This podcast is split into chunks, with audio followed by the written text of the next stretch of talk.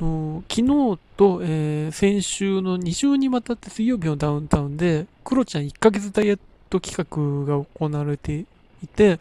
で、それは、そのレースの体重の減り具合に合わせて、あのー、番組から生まれてクロちゃんもかかっている豆柴の大群というアイドルグループのフィストが決まっていくという企画になっていたんですけど、この結果果を見て、改めて、あの、藤井健太郎さんとこの番組のスタッフの皆さんが、クロちゃんという人を、あの、本当に心身ともに掌握していることの恐ろしさっていうのがすごい見えたんですけど、あのー、まあ、普通に考えて、マイナス1キロで熊切あさみさん、マイナス2キロで菊池亜美さん、マイナス3キロでラストアイドルの西村ほのかさん、マイナス4キロでワースタの坂本あずきさん、マイナス5キロでゾックの藍染カレンさん、マイナス6キロで最上もがさん、マイナス7キロで有安桃香さん、マイナス8キロでファーストサマーウイカさん、で、マイナス9キロで松井樹里奈さんで、マイナス10キロで生駒里奈さんっていう、もうこれ、あの、先週発表された時に、割と多分ざわざわっとアイドルを知ってる人ならなったと思うんですけど、あの、特に後半のこの5人の並びですよね。その、なんだろうな、あの、モガさんも有安さんもざわっとなるじゃないな、本当にこれ実現したとざわっとなるっていうこともあるし、で、ジュリナさんと生駒さんなんて本当にアイドル界が揺らぐじゃないですか。の作った曲をこの人たちが歌うっていう、しかも、なんだろうな、割と生駒さんが今それをやるってすごい結構デリケートだと思うんですよ、ファンからしたら。まあ、有安さんもも、もがさんもそうだと思うんですけど、あのー、割とこれ、本当に実現した場合に、あのー、それを喜ぶ人もいるかもしれないですけど、むしろ反発大きいんじゃないかなってぐらいのラインナップで、これは、あの、よくこの承諾取ったなみたいなこと感じたんですけど、まあでもマイナス10キロは普通に考えてないよなって思ってたんです、その時に。ないから、マイナス10キロに行くはずがないからこそ、マイナス9キロに行くはずがないから、こういう並びになってるんだろうなってなんとなく思ってたんで。だから現実的に言ったら、マイナス5キロ近辺までのところで決まるんだろうなってなんとなく思ってたんですけど、それを上回る仕掛けが用意されてたのが、その、最初は全然トレーニングしなくてっていう、いつものクロちゃんペースなんですけど、あの、そこに、えー、その、ダイエットを指導をする立場として女性が出てくる。で、その女性は、えー、クロちゃんが明らかに好きになるタイプの人で、で、本当に好きになっていって恋愛に発展していってみたいなところになっていくんですけど、で、恋の力ですっごい頑張って、あのー、最初にマイナス10.8まで行くんですよ。そう、もう本当に生駒さんのマイナス10キロまでも超える。あの、マイナス10キロを超え、来たら告白みたいなことを途中でなったので、それで恋愛の方が主、主になっていたので、企画の。で、あ、これ本当に生駒さん来ちゃうぞっていうことでざわざわっとなったわけです、そこで。ただ、その実はこの、えー、このコインの相手となっていた人が、実は番組が仕掛けて、その好きになるように、ダイエット頑張るように、好きになるように仕向けてくださいって番組に言われていて、で、あのー、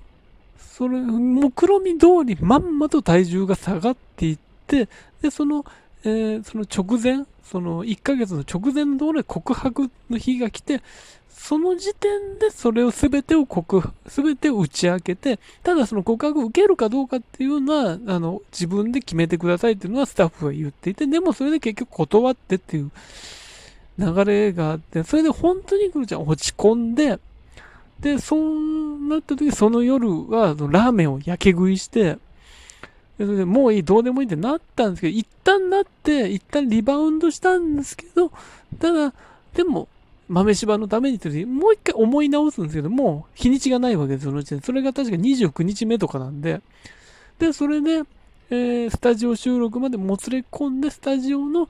えー、体重測定ではマイナス8キロ台になって、ファーストサマーウイカさん決定っていうことになるわけですけど、あの、ファーストサマーウイカさんって最も平和的、かつ、あの世間に届く結果ですよね。あのー、本当にどう狙ったんだろうって思うぐらい、多分、なんだろうな、1ヶ月があって、最初、このぐらいは多分、クロちゃん遊んでて、こっから本気でトレーニングさせたら、このぐらいは行くだろう。で、